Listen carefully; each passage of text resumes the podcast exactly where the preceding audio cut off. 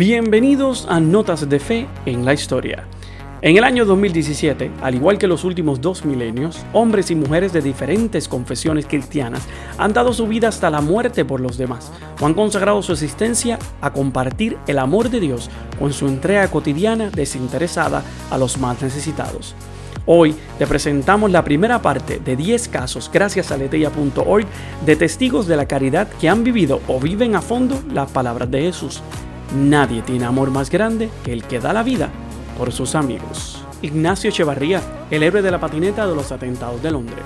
El mundo le recuerda como el héroe de la patineta, pues Ignacio Echevarría, de 39 años, empleado de banca, no dudó en enfrentarse a uno de los terroristas del atentado del 3 de junio del 2017 en el puente de Londres, utilizando una de las pasiones de su vida deportiva, la patineta. Hubiera podido seguir su camino en bicicleta y huir como tantas otras personas, pero él se bajó para enfrentarse al asesino, salvando la vida de varias personas que lograron escapar. Cayó herido mortalmente cuando otros dos terroristas le quitaron la vida.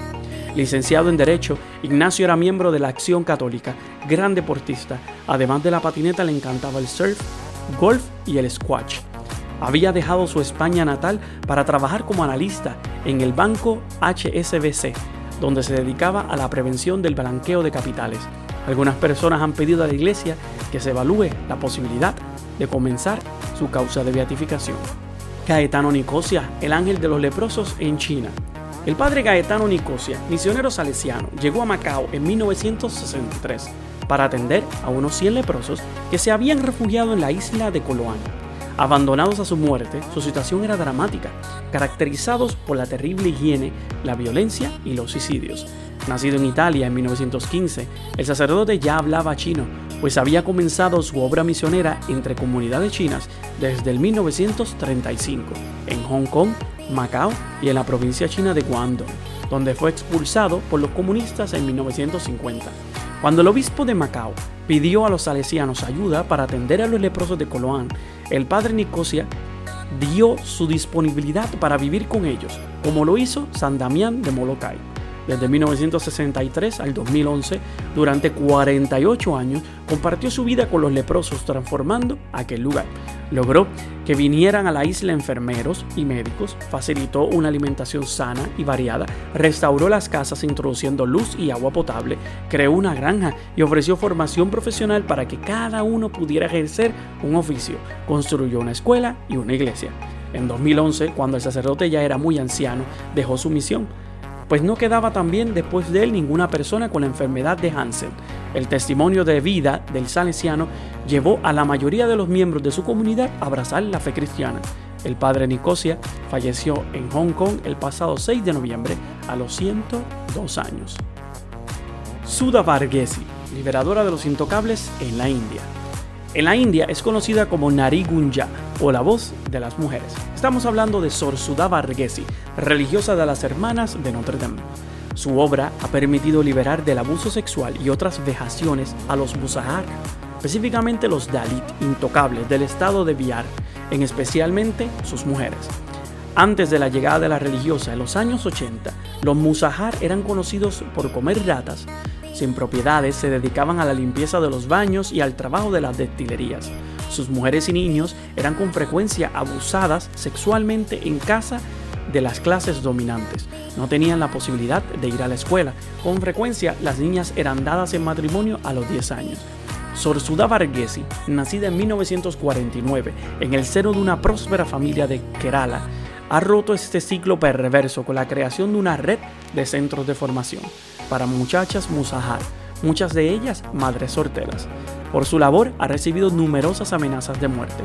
La religiosa, que ha vivido como una Dalit más durante más de dos décadas, complementando su obra caritativa con los Joyful Learning Centers, centros educativos para niños que dan un futuro a los parias, llegando incluso a conformar grandes equipos de cricket.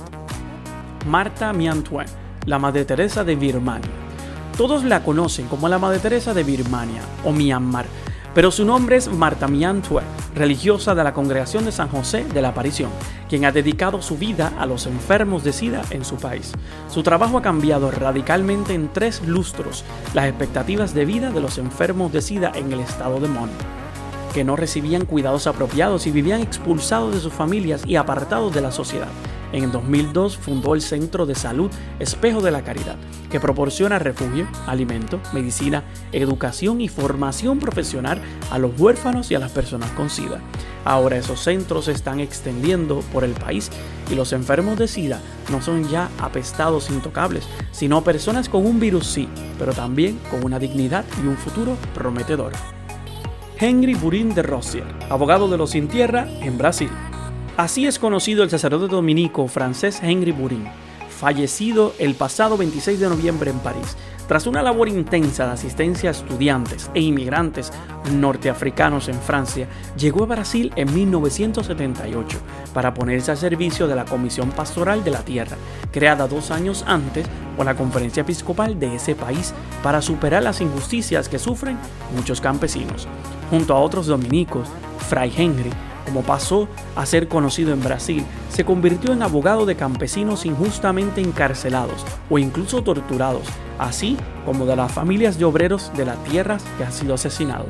En el año 2000, su acción en la Comisión Pastoral de la Tierra logró por primera vez la condena en el estado de Pará de un facendeiro, un latifundista, por el asesinato de un líder sindical.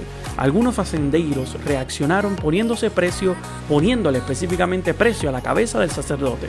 En el 2005, esas amenazas de muerte se hicieron aún más terribles. En ese año fue asesinada la misionera estadounidense Dorothy Stan, de 73 años, quien compartía con el padre Henry su obra de ayuda a los campesinos. El precio de su cabeza entonces era de 50 mil reales, hoy en día unos 15 mil dólares. No olvides sintonizarnos en nuestra próxima cápsula para que puedas escuchar esta segunda parte de estas vidas extraordinarias.